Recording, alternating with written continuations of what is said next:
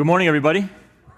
I, uh, I always love our uh, student Sundays, student takeover Sundays. I have the biggest smile on my face. And uh, if I was to take off my pastor hat and put my dad hat on on behalf of all the other parents that are best blessed by student ministries, I have a daughter who's in high school who participates uh, as well. And I just want to say thank you. Thanks to Pastor Hudson, and thanks to all of you who volunteer and who lead our students in a godly way, you are yet. It's kind of weird, you know, that, that um, sometimes the voice of a parent gets minimized. You ever notice that? Um, that happens sometimes, you know, and you pray that your kids would seek out godly counsel. And so just thank you for that. Thank you for those of you who serve in that way. And be praying for our student ministries. I think if there's a, a soft spot in the church that the powers of darkness have, it's going to be for our kids. That is the future of the church. And so I love when they are given the opportunity to even lead us in worship. And we're just blessed. And so I'm just super thankful to God for uh, that gift. So, anyways, if you are here for the first time, welcome. My name's Jason. I'm one of the pastors here. Uh, if I haven't had the chance to meet you personally, I would love to have the opportunity to do that. Right after the service, I'm usually hanging out right down here uh, in the front. So, if you've been around for the last few months, you know that we've been working our way through this ancient text known as Genesis, the book of Genesis, as the name implies. Genesis, genealogy. It's all about beginnings. It answers life's most basic and fundamental questions, and that is how did we get here? How did I get here? How did all, where did all this come from? Genesis answers those questions. And what we've been learning is that in a six day period, because of the greatness of God and his infinite capacities, he creates everything, ex nihilo, out of nothing, all that we see. But on day six, he saves his most special creation event. There's only one creature patterned after God himself. He creates them male and female, Adam and Eve, places them in an unbelievably beautiful environment. Garden of Eden. Eden literally means desirable. He gives them free reign. Incredible freedom. God is not a God of restriction. He says, just stay away from one thing. Just one. See, in the middle of the garden, there are these two trees tree of life and the tree of the knowledge of good and evil. These two trees would determine the destiny of man. Don't eat from the tree of the knowledge of good and evil because when you do, you're going to experience death. God tells Adam and Eve, tend the garden, take care of it, perpetuate the beauty of my creation. That's why I've been saying all along that Christians should be the best ecologists on the planet. In a very real sense, God is green. He created it all. Now, we don't believe in salvation through recycling, we believe in salvation through Jesus, but there is a very real sense that we are called to maintain and perpetuate life on earth. Tend the garden, God says. Before God gives Adam a wife, he gives him a job. Work it. Eat the fruit, eat the vegetables. It is a vegan paradise, if there is such a thing. I'm joking, relax. It is literally, though, it is a vegan paradise. Everything is going so well until this bizarre creature shows up and he begins to tell a story. But the story he tells is very different than the story that God has told. And this is where things begin to unwind because that, now there is a choice between storytellers. Who will be believed?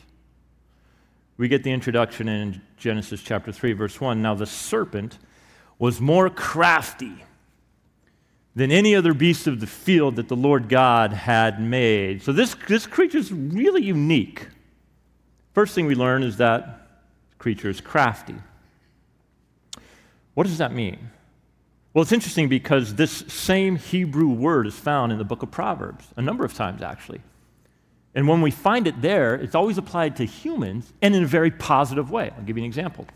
In Proverbs 14, 15, it says this The simple believes everything.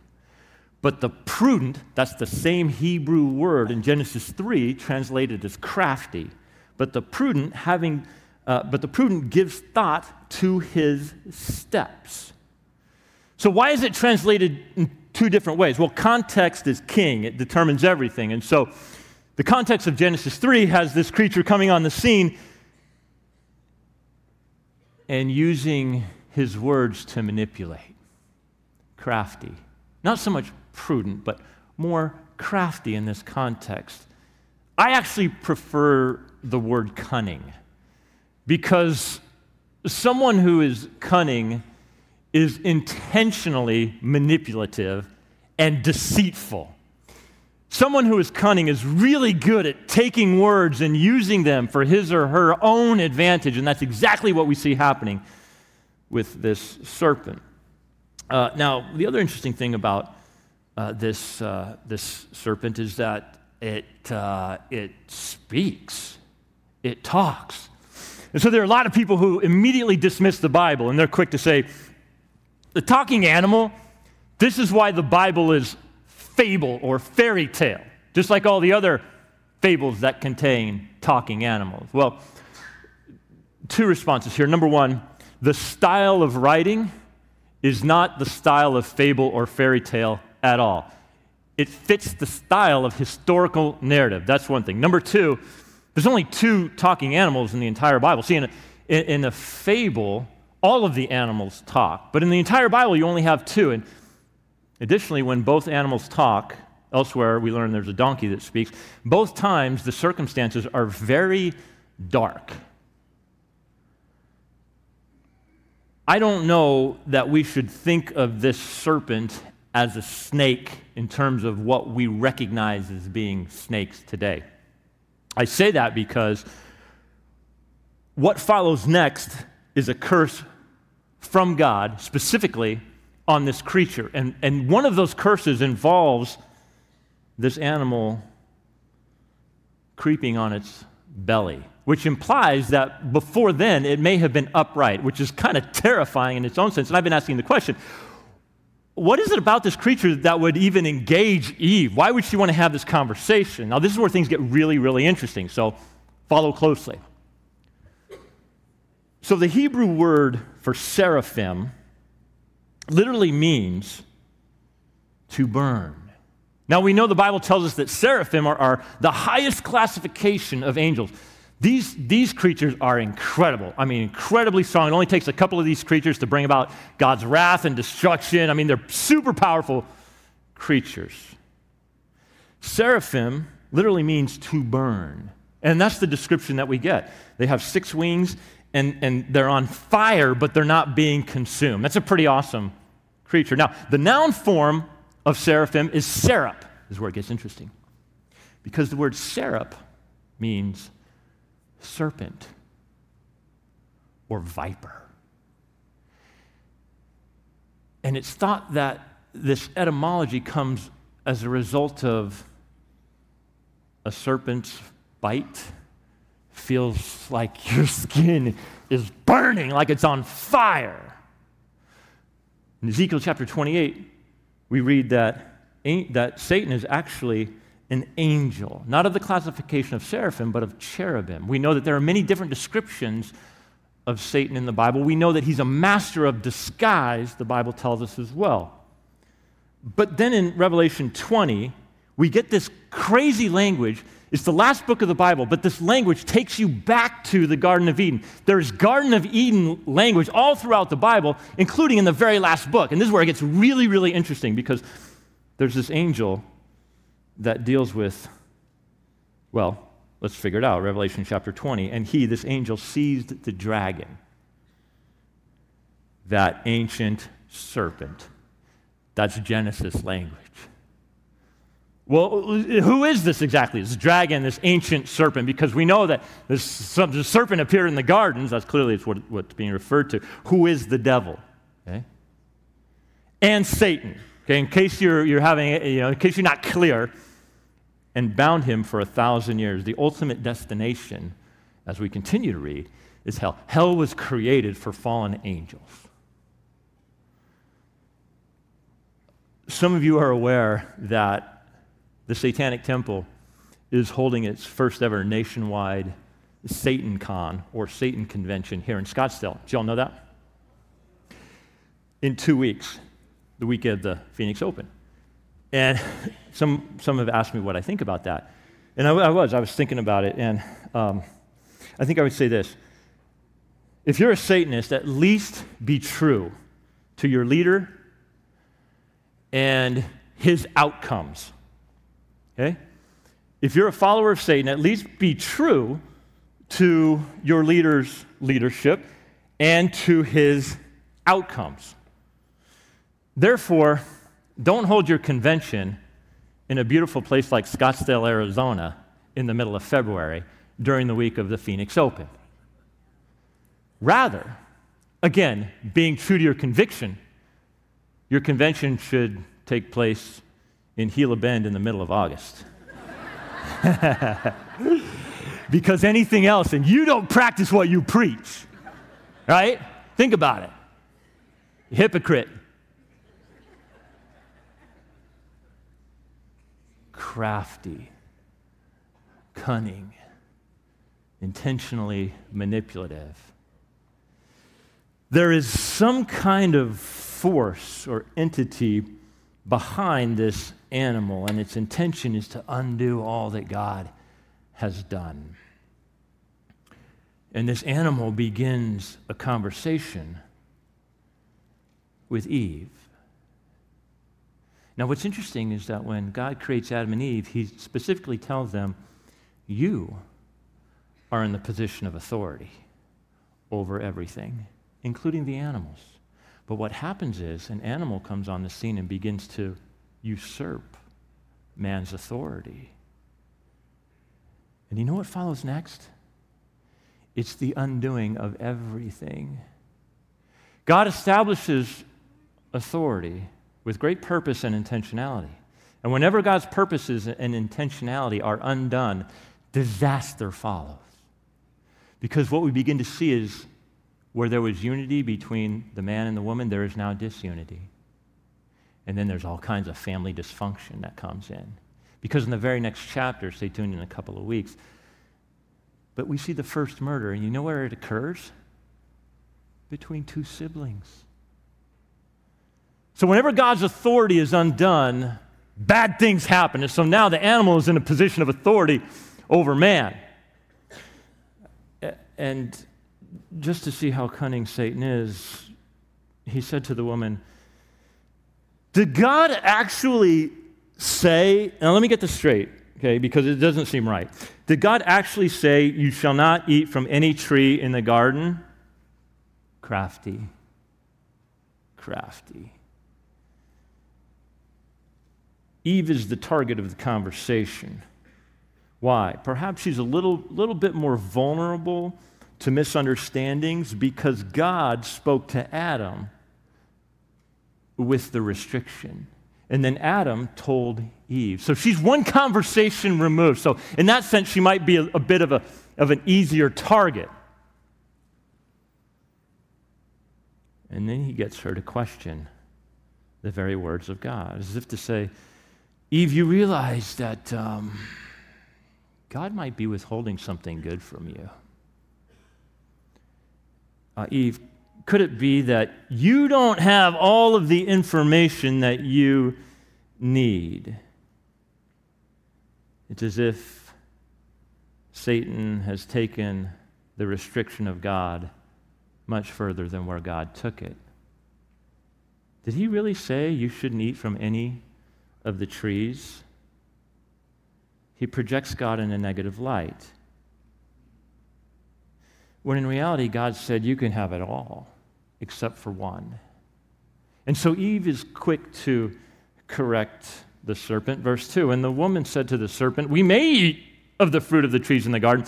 But God did say, You shall not eat of the fruit of the tree that is in the midst of the garden, neither shall you touch it, lest you die. So there's no indication that God actually said you'll die if you touch it. So it could be that Eve actually took God's restriction further than God intended. Or maybe this is just poor communication on the part of, of Adam, her husband, which would seem highly unlikely because husbands are excellent at communicating with their wives, so that can't be the case. Um, But you know, do you see what's happening? The, the, there's this little tiny seed of doubt. And that's all it takes, man. It's all it takes. Because Satan is now going to press in hard. But the serpent said to the woman, You will, you will not surely die.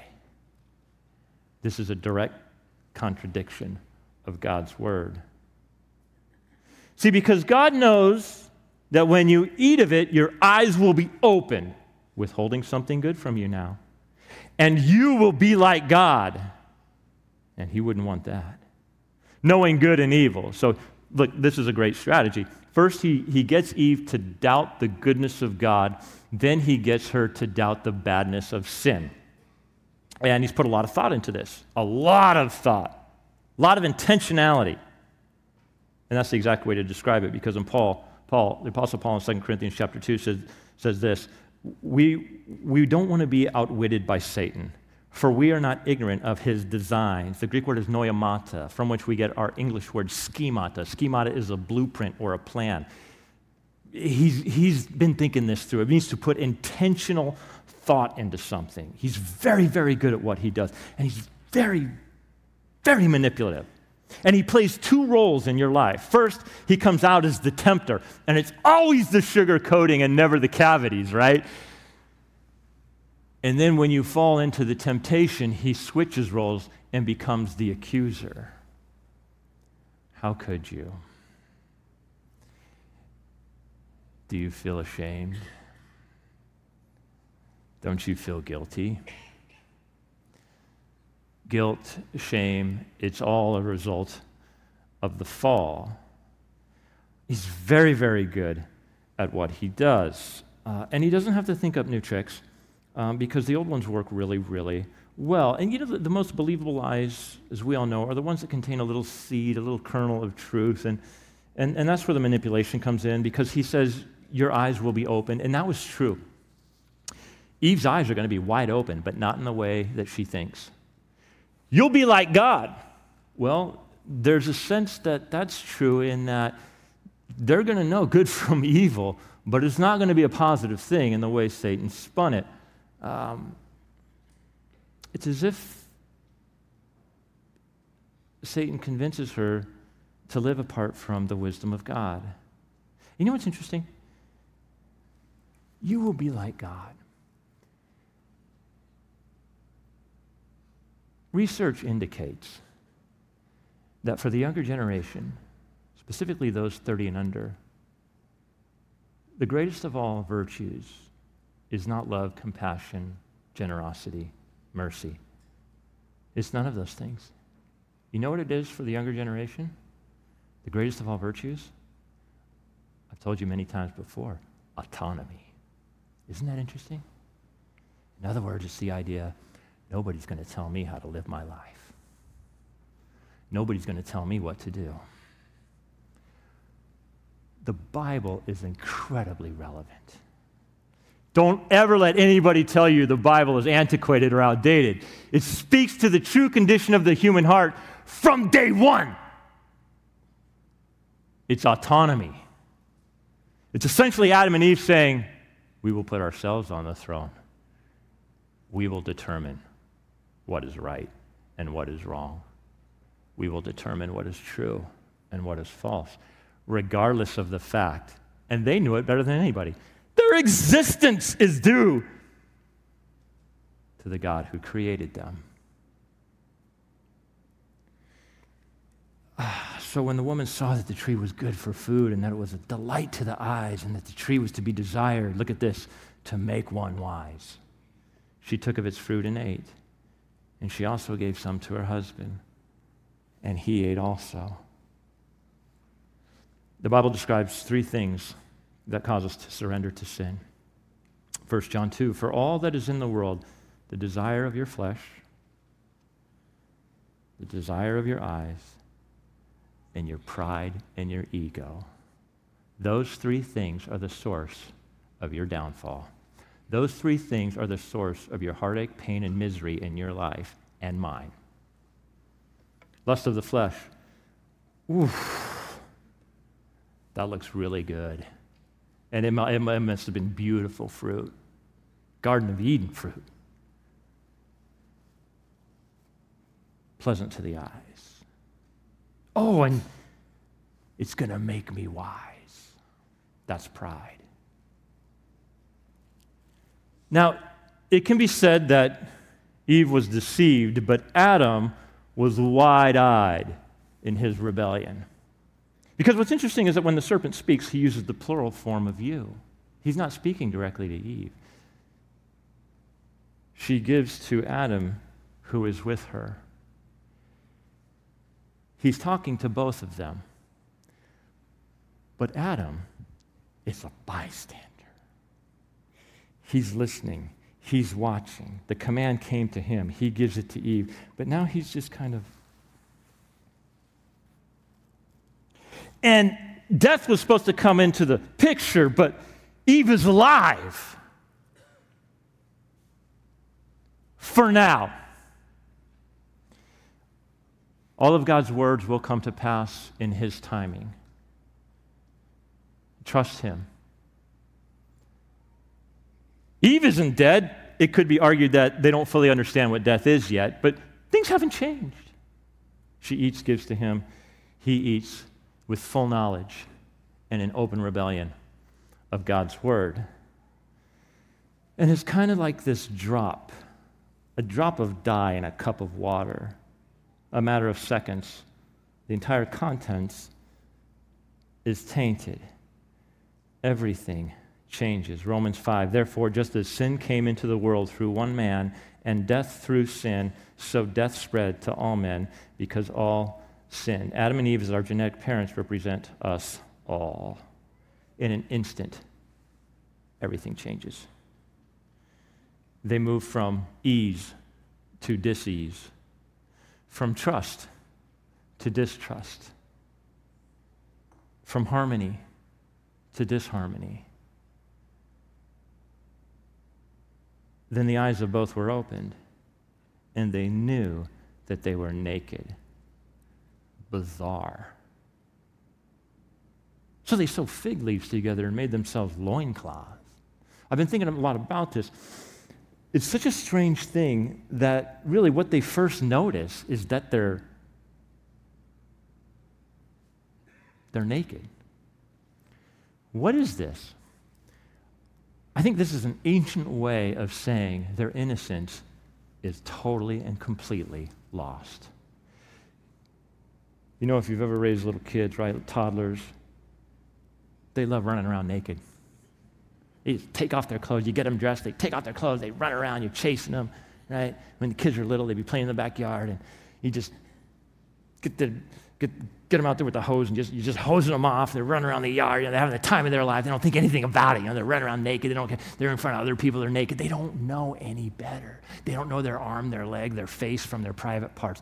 Their kid, they don't know. Why? Because there's an innocence to it. There's an innocence to them. And isn't it interesting that the first thing that's lost in the fall is sex and sexuality?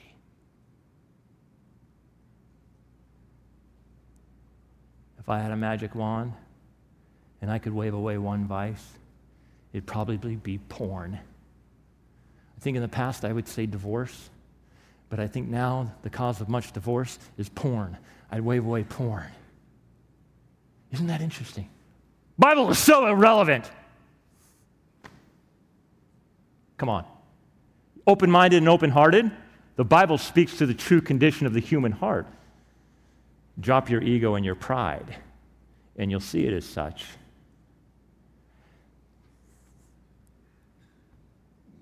What a sad sight.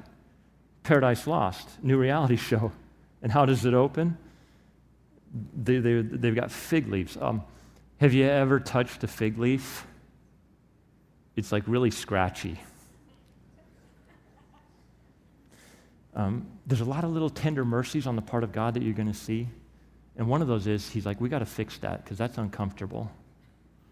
But see, sin undoes a lot of things because you try to cover up for it, and what happens? It's made worse.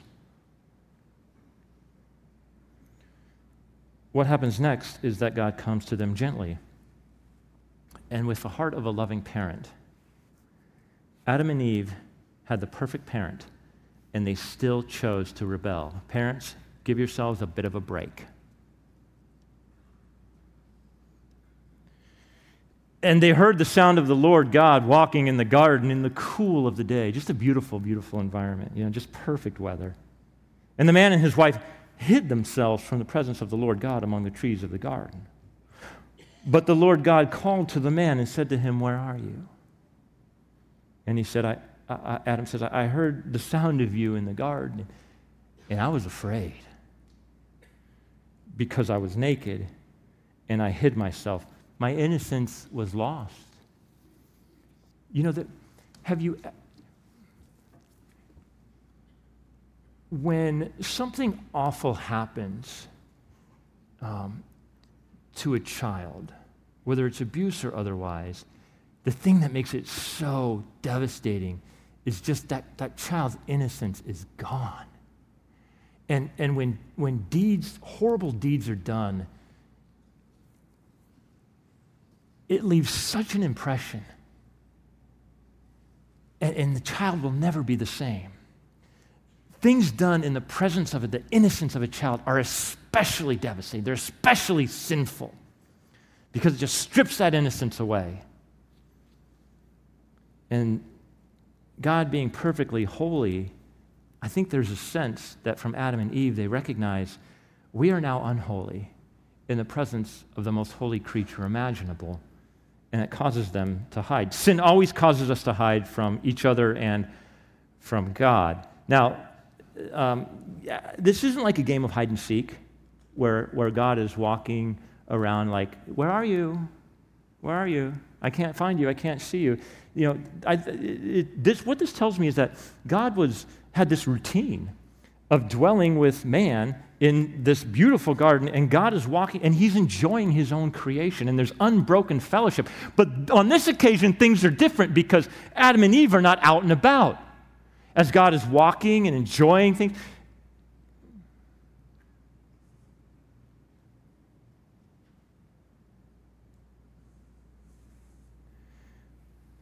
Adam and Eve, why are you hiding behind that tree?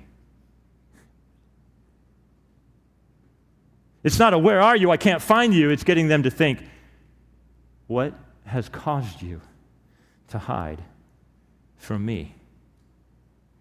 And this is the gentle heart of God. See, so often we view God as this cosmic, distant, gray haired guy that's super mean and like can't wait for us to mess up so he can just punish us. But here you have God calling them out from their hiding place. By the way, God does the same thing today. You are hiding something from God. You are hiding something from God. We all do it. God sees it all. He takes no pleasure in what he's about to say. Okay? This is God saying, hey, let's. It's not like God saying, hey, let's just, you know, let's have some angels intervene and we'll just smoke these people and start over. No, no. It's, hey, let's, let's get this thing back where it needs to be, okay? Come out from your hiding spot. That's a gracious, loving, and merciful God. Who told you that you were naked? Have you eaten of the tree of which I commanded you not to eat? The man said, The woman whom you gave to be with me. She gave me fruit of the tree, and I ate. Then the Lord God said to the woman, What is this that you have done? The woman said, The serpent deceived me, and I ate. So Adam blames Eve, no mention of the serpent. And then he actually says, You know, God, you're partially to blame because if you wouldn't have given me that woman, I wouldn't be in this position. Human nature, Eve says, Not me, serpent's to blame. Human nature. What they should have said is, We screwed up. Sorry. We listened to the wrong voice. We bought into the wrong narrative and we immediately felt the consequences. We made a mistake, God. Sorry about that. There's none of that. What, what does Adam admit to? His feelings. Well, I was afraid. And you made me afraid, God. You're the one that made me afraid. So quick uh, to blame. But I can assure you that all throughout the scripture, you, we won't get away with passing the buck. Um, this is illustrated by Jesus' own death. He's crucified between two thieves. And one thief looks at Jesus and says, Come on and do your thing. If you are who you say you are, get us all off these crosses. The other thief says, He's innocent and we are guilty. He's done nothing and we're to blame. And what does Jesus say? You're going to be with me today in paradise. His admission of his own guilt is all it took because that's a heart issue. That's repentance. And Jesus says, You're with me. So, to summarize it in the following verses, God gives the consequences to this rebellion. He's not happy with what he has to say, but a holy God has to deal with disobedience. Just like if you're a good parent, you don't let your kid go crazy. The serpent is told that he will go on his belly, that one from a woman will come forth and crush him. The woman is told that she will give birth, or excuse me, that she will give pain. She will have pain in childbirth. It's a really interesting phrase because um, the grammar tells us that it's ongoing pain, which means this, moms. the pain that you experience in motherhood doesn't end at birth. Because what happens is those little creatures grow up they cause a lot more pain, ongoing pain in your life. And then God speaks to Eve and says, The relationship with you, that you have with your husband, it, it's not going to be harmonious. We're going to talk about that next week. I figure since I've already been on a cross the last few weeks, I might as well stay up there. The dysfunction that ensues between husband and wife is a direct result of the fall. God gives an, a- an answer, a pattern for reconciliation and a way out through roles. Our worth is not defined by our roles. Our subordination to God and His good word is defined by our roles. Next week. So, to the man, you're going to struggle uh, with your work. The relationships that you have will not be what they were. God takes no delight in these judgments, but I see grace because God will begin this work of reconciliation, which will ultimately be fulfilled through Jesus. So, question What is God calling you out of? What are you hiding from? What are you withholding? What tree are you crouching behind? Because what God is saying is, come on. Come out. Come out. Come out. I remember one of my kids used to love to eat chalk. I don't know what that, that's a weird thing. She loved to eat chalk. We had the big old thick chalk, right? Big old thick, like the street chalk. And I knew that, that he was eating it because he kind of had some overgrown teeth when he was little. Has beautiful teeth now.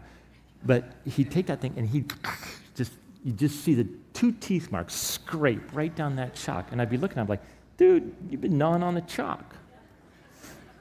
And you've had a, a kid like that does something like this, you know. It's like, I found him one time hiding under the playset, the chalk all over his face.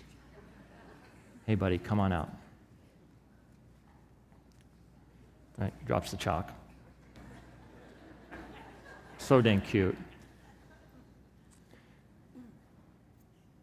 But so dang rebellious. Just like me. We're all born sinners. Take away a baby's bottle. Does he thank you? He seethes with rage, which would be murderous if he had the opportunity. I never had, never once had to teach my child to take some other child's toy.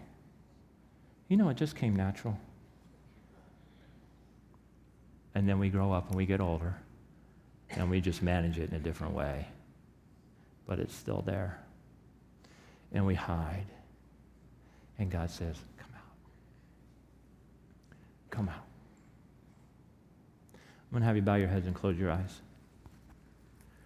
In a minute, we're going to have some of our amazing students give witness testimony as they get baptized. But Before that happens, what is God saying to you this morning? The Word of God is powerful. What is He saying to you? What is the hiding place? Come on out. It's, it's already in the light as far as He is concerned. But out of love and mercy and grace and compassion, He's saying, you know, I, we live on this side of the Garden of Eden, not yet the restored Garden of Eden, but we live on this side, which was made possible by the cross. It's covered. Come on out. Come on out. I'm going to set you free from the guilt and the shame. Come on out.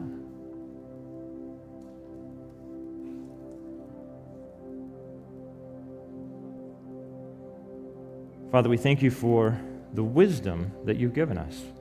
I mean, it just it helps us understand life so that we can live it with purpose, order, and meaning, the way you, as the author, creator, sustainer of all life, intended it to be. Lord, I pray for those that are here, but they feel far from you. Like maybe they've been not just hiding, they've been running from you. I pray that they would see you in a new light this morning as a gracious and loving Father that wants nothing more than to remove the dysfunction in the family. Father, for those that have little corners, we all have them, little dark corners that we keep hidden. Nobody knows what's in there except for us. Oh, and you. God, bring it to light. No more hiding. All for your glory, Lord, because you know those things aren't giving us life, they're robbing us. They were enslaved to them. They're not feeding our souls. I pray that by the power of your Spirit, you would speak to every heart in the room. I pray a special blessing over these students who are about to give witness to the reality of your work. And we're so grateful for that. We pray against the powers of darkness that love to rob, steal our joy. Because in the end, we want Jesus lifted up. And in the end, he has been lifted up and will continue to be lifted up until he returns, and then there will be no doubt. Until that day, Father, all for him and for his glory. And God's people said, Amen.